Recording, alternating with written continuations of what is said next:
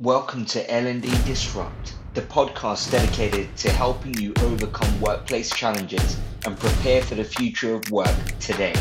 I'm your host, Nelson Sivalingam, and I'll be speaking with the movers, shakers, and path breakers in L&D who are reshaping their organizations right now. Join us each week as we delve into the highs and lows of work in the industry to get to the real nitty gritty stuff that you actually care about. Alright, so we're shaking things up in this episode as I'm joined by my friend, colleague, How Now's OG, our head of customer success, Lulu Damesh. She has tons of experience helping customers um, implement their learning platform across multinational uh, companies. So, in today's episode, we're going to focus on the do's and don'ts of implementing a learning platform. What are the most common pitfalls and how you could tackle those head on. So, without further ado, welcome Lulu. Lulu, welcome to the show. Hey, Nelson. How are you doing? So, just so everyone knows, we've just spent the last half an hour figuring out who's going to say what joke um, and trying to make sure we get this right because neither of us have ever done this before. That's right.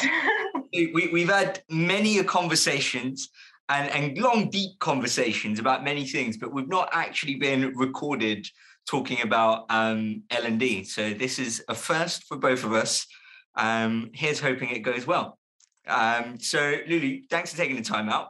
And we're obviously today going to speak about what are the most common pitfalls when people are implementing um, a learning platform within the organization. You've obviously done many of these. Um, and so we just want to tackle what are the pitfalls and how can people overcome those pitfalls, right? That's the plan. That's what we're going to talk about. Yeah, I think that's what we agreed on, Nelson. Yeah, yeah. that's right. Let's try to stick with that. So, what are the pitfalls, Lily? Tell me. Yeah, I think we probably want to start with one of the main one, which is um, not communicating the reason why um, and the purpose. So we've seen, you know, a lot of companies growing scale up startups that are just starting at this game of L&D. And um, one of the main issues that can happen is internal communication, uh, lack of clarity around a project. So maybe you can uh, you can tell us a bit more about that. But this is definitely from our perspective when implementing L&D. This is one of the main things that we've seen do you have some tips perhaps on that? Well, no, I completely get what you're talking about because people almost expect uh, others should get excited at the fact that we're launching a learning platform. But in reality, no one else cares um, that you're launching a learning platform. And it's really important. You know, what is it? Simon Sinek's famous YouTube talk now. People buy what they don't buy what you do, they buy why you do it. And I think often L&D we spend a lot of time talking about what we do right? We talk about the fact that all of these courses and training programs and learning platforms but we don't talk about why we do it. And I completely agree. I think if we spoke about the why people would be able to connect with it. Like you know the why is such a powerful one as well. The idea that we can help you become more successful at what you do every day that's an idea that every individual within the company can get behind um, and almost that's what L&D don't do enough of, right? Um, yeah, and so to add as well to what you say, it's not yeah, it's not only the, the why because sometimes it can be very understood what the why is at the time of buying the platform or uh, implementing a new project, new strategy. But then it's communicating across because it can sometimes get lost in translation or in you know implementing something where yes it was very clear and understood at the very beginning but then perhaps two months down the line at the launch day or six months down the line when new starters join the company they might have lost that message and it's got lost in you know the overwhelming amount of information we get every day. yeah. so that's super important as well to keep reiterating this why often enough so that it doesn't get lost ever and I um, guess that leads into another pitfall, right? We were talking about before, which is around marketing, because marketing can really help you communicate that why um, to different people. And I think sometimes that's overlooked where you've just bought this platform, but now actually you need to get your customers, your internal customers, excited um, about this product and why it's going to add value to them and and marketing is the way to do that and almost thinking like marketeers you know like you said hyping before it gets out there by communicating to buying and it can also be a useful way of getting your stakeholders and the executive team excited uh, about what you're going to do in the company. Have you seen examples of like marketing done really well in customers we work with? Yeah, we've seen very well and a little bit less well. And I think very much, uh, as you say, it's so important to get the marketing team involved very early on. Um, sometimes there is no marketing team, and it might just be the L&D and HR team, which is also fine. But it's exactly have this switch on of okay, how do we want to to communicate that? And also, you know, we have seen amazing uh, scaling up uh, companies that have created learning brands from sc- very much scratch, and they were what two, three people, but yeah. they have really done this exercise of thinking, okay, how would our people resonate with uh, the brand we want to create, with the project that we're doing? And of course, it has been a tremendous success because they have put themselves in the shoes of their people. And then they've done this exercise of communicating. And again, going back to the first point, communicating the why, communicating across um, the, the business, which takes us to perhaps the sec- the third uh, pitfall that we have seen a lot is having you know silos and lack of cross-functional collaboration within uh, the organization. So maybe do you, do you have some some stuff that you want to share on that? Yeah i mean the cross-functional thing i think it starts even before you start implementing your learning platform right? I think often um, you know L&D teams often leave it till too late even in the buying process like i know yeah. we both had experiences where it for example don't get involved in the sales process right until they're about to sign and they're like oh maybe we should check this with with it uh, or maybe yeah. the stakeholder um, should also input on this and i think it's really important from an L&D perspective to get all of these different stakeholders involved from the get-go um, because it also helps you avoid the situation where you know we've seen companies where um, different departments are implementing their own learning platform because they weren't aware of the company-wide decision to to get and roll out a learning platform. And you know you're going to end up in situations like that when you have silos because a they weren't consulted on what their requirements and needs were. Um, and so the department leads probably don't know whether you're buying something that's actually going to help them solve their problem. And on the other hand maybe they weren't even aware and that's the worst kind. And, and going back to marketing yeah. again when you don't do a good job of marketing what's on offer the worst case scenario is people don't even know what's on offer and so you're putting all this time and effort in creating great learning resources, this building this uh, brand to put out the learning platform, but you're not yeah. doing a good job of getting it out to them. And therefore, it ends up being a waste, right? Because the bottom line is any learning that doesn't add value to your internal customers is a waste. And it doesn't matter how beautiful it looks, how great it looks, and how clever it sounds if it didn't connect with your internal customer and they weren't able to apply it and improve, it's a waste. Um, and that's really where all of these things come in, bringing your different departments together. And and with marketing, I remember, I don't know if you remember, one of our earliest customers we we worked with um, was a fast growing um, tech company, and and they did this really cool thing where they changed everyone's. Um, it's this screensaver, right? They they changed. Yeah, yeah, yeah. Um, so they, a screensaver on everybody's laptop, uh, business laptops, yeah. Yeah, which is it was super cool. Like no one knew what was coming, but they knew to anticipate something, which created a good kind of conversation and excitement around the fact that this learning brand was being uh, launched. Uh, I know other organizations we've worked with have created like teaser videos um, featuring some of their own people, which makes it a lot more uh, relatable, um, which I thought is, is great. Some of the things that we've seen happen um, using social channels. I think sometimes internal teams overlook using company social channels because they think surely that's just for the external facing um, audience. But actually, no, people who work in the company are also following you on these social channels.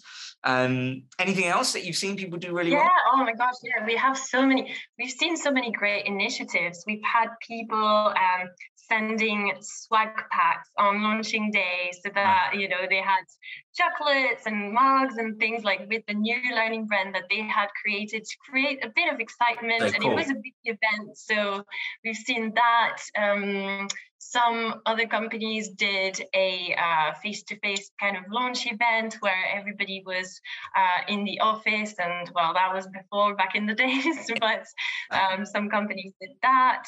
Um, there was some uh, town halls to announce it to uh, the entire business to create a bit of a hype before and then you know a series of, of webinars. So they you know, customer keeps surprising us on a daily basis. They always come up with new ways of announcing it. Some did like bingos, uh, bingo games, and things like that, just to create a bit of excitement about whatever project they've, they've run.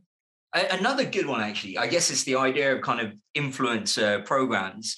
Um, why don't you talk about the the champions? You like, I know we've done that a few times in organizations where you build a community of champions. How does that work? Yeah, so usually uh, the champions are kind of selected during the implementation phase.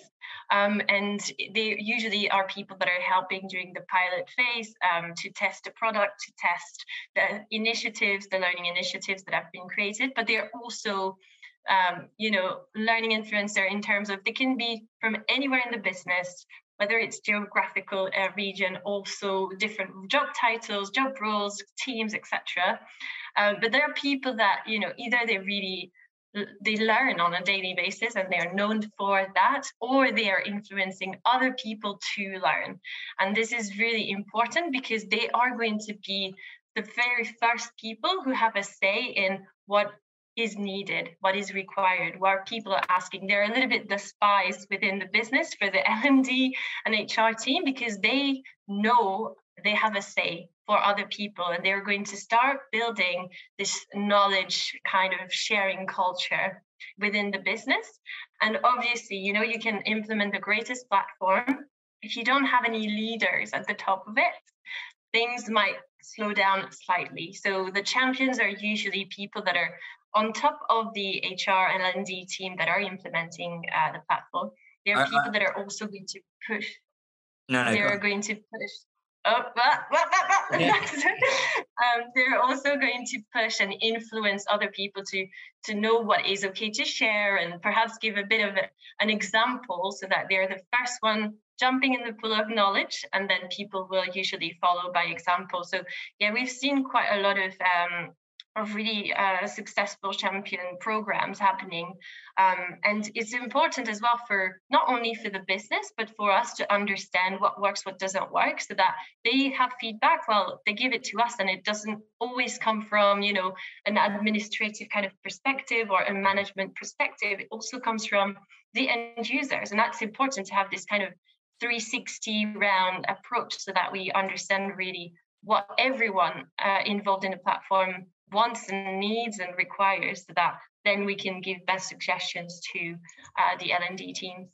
Lulu, there's so much good stuff in that. I, I'm, I don't I want to break up some of the things because I, I know, yeah. I love the point around, um, and I think it's a really important point that the champions that you choose they don't have to be people in leadership roles and i think often this is one of the mistakes people make is they think to have influence you need to be in a um, quote unquote senior role or leadership role. Um, actually, in reality, yeah, there's somewhat of an influence, and hence the reason why someone's in a leadership role. But there are many, many influences in the business who might not have a leadership role, but almost sometimes have as much influence that they've earned. It's the social capital of, you know, that person who's uh, like Lulu is an influencer at How Now. It's that person who, uh, you know, is out at the socials, has a great relationship with everyone, um, a personable relationship, and regardless of whether they're in their own team or not. And I think it's finding people like that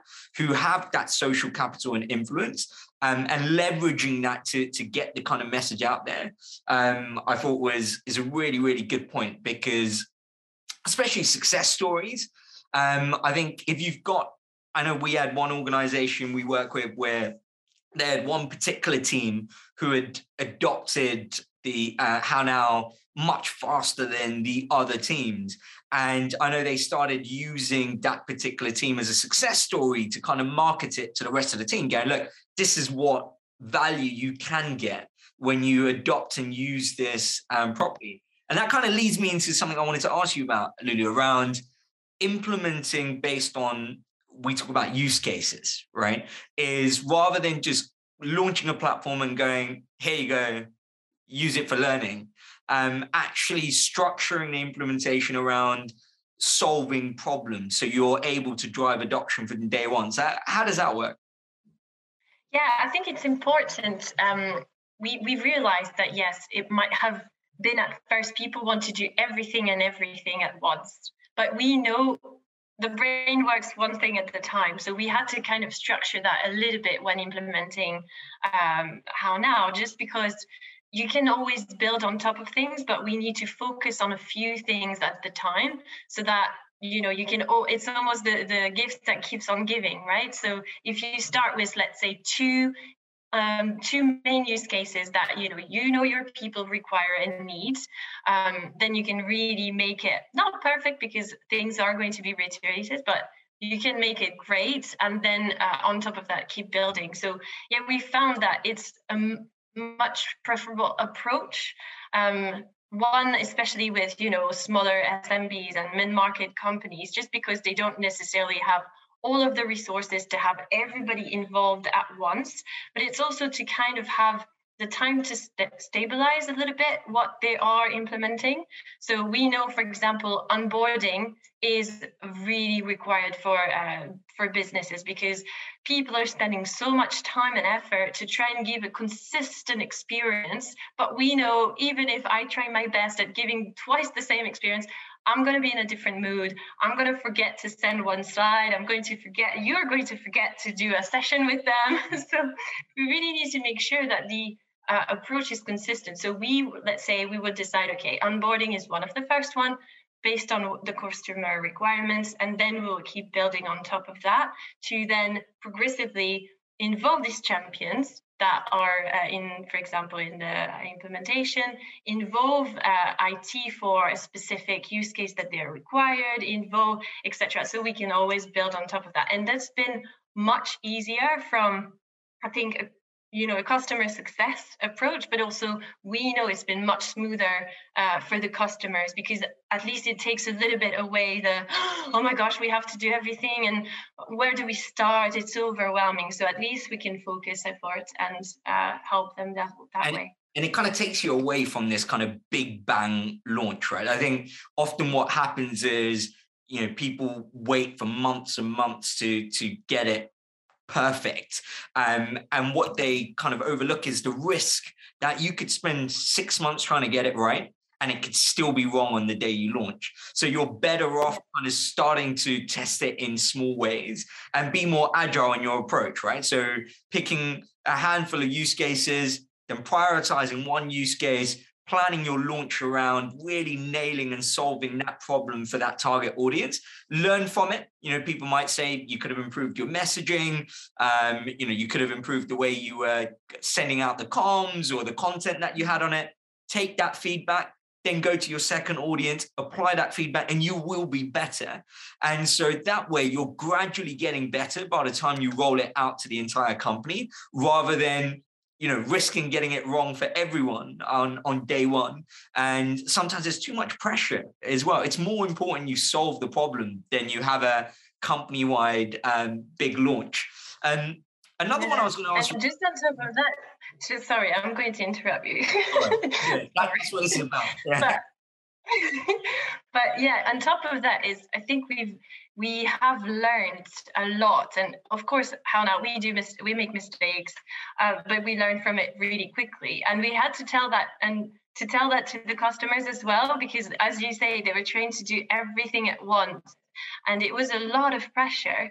But actually, when they realized they didn't have to, I think it, it made things so much smoother on an implementation level.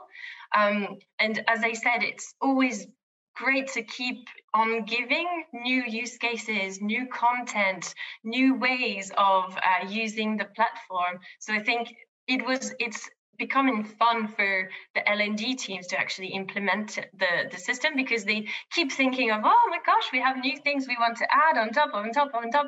So that means that, you know, they can foresee in six months time they know that they want to do project one and two and three but they don't have to deliver everything at once. So it's a little bit more uh, exciting i guess for them and for the users too. Yeah and getting on content right? Content's a big part of when we're working on implementation we're often discussing doing like a content audit or migrating content from elsewhere. Um, but i guess one of the most important things during that is how relevant is that content when someone comes into that learning platform for the first time? So when someone comes into your instance of how now, what do they see? Do they see things that connect and are relevant to them?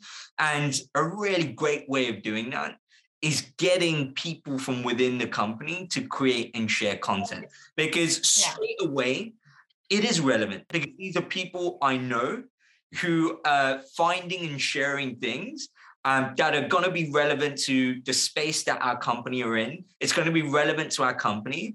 Um, and also, I'm interested in knowing, oh, what are other people in, in the company learning, right? Whether we work in the same team or not, I'm curious, oh, so-and-so has just shared this thing saying it's useful. I don't know, something about leadership or working productively uh, in a remote world. And that layer of um, social learning and, and knowledge sharing straight away gives you an air of relevance that you wouldn't get by dumping a million courses on someone and saying, here you go, here's some useful content. So I think a great way of being relevant from day one, even if it's not a case of getting everyone to share knowledge, I think create content that features um, people from within your company, like something as simple as uh, create a podcast series with the managers within your company, right? I will come to the learning platform because that's the only place where I can hear this podcast that features people I know from the company.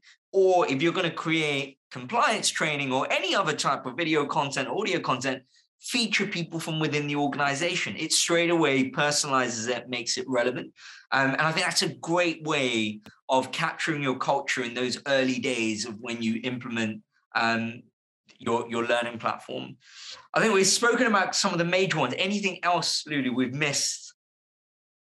No, but I think um, from what you were saying regarding the, the, the knowledge and who creates the knowledge, it's we there is a change of how we learn. There is a change of who can share knowledge nowadays, and I think it's very important to reiterate that it shouldn't be top down anymore because people, no matter where they are in the business. It could be a new joiner that has spent 10 years in a different sector. We all have a word to say that's so philosophical, but we all have something to share. And it's so important to enable that within a business because too often it has to come from a manager one that says you guys have to you have to learn this or um, you know it could be perhaps uh, the the g suite that it is implementing. So i think it's really important to kind of relax that in company and enabling people to share that and making sure that they understand and they know that it's okay for them to share because they are knowledgeable. Everybody at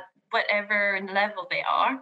Um, so I think yeah, that would also help, as you said, for the the social learning element of things as well. And it, tackles, to, to it tackles the whole thing around, um, you know, I'm sure you've heard this as well, but some people, when it comes to knowledge sharing, and if it's, especially when it's new to their company, um, they're like, but is there a way of approving or moderating what people are posting, right? It's, yeah. it's not scalable if if a handful of L&D people had to approve or disapprove of every bit of knowledge that's being shared in a company, you're never going to be able to build a social learning knowledge sharing culture. Um, you're better off approaching it where you let people share. And then you have the tools for moderation like within how now for example you can flag something if it's inappropriate. Um, you know you can verify things to make sure it's accurate um, and, and up to date. So there are different tools to use so the community are empowered to moderate the content rather than a handful of people because people will never feel empowered to share if they always feel like gatekeepers who are constantly gonna, you know, who are the ones who are gonna check and allow and disallow things to go through. So I think it's important. It's a mindset shift, right? And often, I mean, I guess we've not really touched on this, but during implementation, one of the biggest things people often think it's the technical implementation, but actually in this day and age, SaaS tools are very, they work out of the box. It's very quick and easy to set up and up and running. The bigger challenge is actually the mindset shift, right? Do you, yeah. what, what are kind of experiences there, Lulu, with people who are kind of moving from one type of learning culture and they're trying to shift it? And that's the reason why they got how now? What are some of the challenges you see there? What I'm going to say, I'm French, is free the knowledge. I think it's so important to exactly that, make sure that it, there is no breaks in every step of the way to share anything. Um, and of course, you can you can have you know principles and uh, make sure that people are aware of the main values and how to share the content and what not to share. But at some point as well, we, we need to accept that certain teams are going to share certain information and it's going to be they shared it because at some point they thought it was relevant so why not leaving this happen uh, in in the remit of their team and also yeah i think it's it's good to have these verifiers etc because you can make sure that the knowledge that you share is always relevant and is always up to date i think that's one thing that is also important to keep in mind is of course, people are usually saying, ah, oh, but what if it becomes just a knowledge dump and it's you can have everything and anything? Well, that's again, you empower people to make sure that they keep that knowledge up to date and have a, a feeling of ownership around something so that it becomes again, it builds on top of what you've created as a learning culture. Yeah. Um, so and it's a type of curation, right? Like it's it's not yeah. different to if you're using LinkedIn or any other social network. You're curating the content you see by the people you follow, right? The, the people you follow and the things that you like, and it's the same within the organization. Is essentially by getting people to share knowledge, they're pre-filtering the world of content that's out there. They're picking something out by saying, actually, here's a book I find useful. Here's a blog I find useful. Here's a podcast I find useful. And I think for companies to be able to learn at the speed that they need to learn today, you need to, like you said before, shift from a top down to a bottom up approach where people own their own development and their learning. And a part of that learning is sharing what they know. Right? It's not just consuming stuff from others; it's also contributing um, and sharing. Well, Lulu, I think yeah, we've covered a fair few pitfalls. Any final words? Mm, yes, that knowledge is very vast uh, and it needs to be defined as well in terms of what is shared uh, within the business but it has to be it has to happen knowledge and sh- sharing from everyone needs to happen it's so critical lily thank you very much for coming on and having a coffee with me on the show. Um, until next time, hopefully you'll be back again. Bye-bye. Yeah, hopefully. All right, until next time. As always, I loved my chat with Lulu and learnt a lot, and I hope you did too.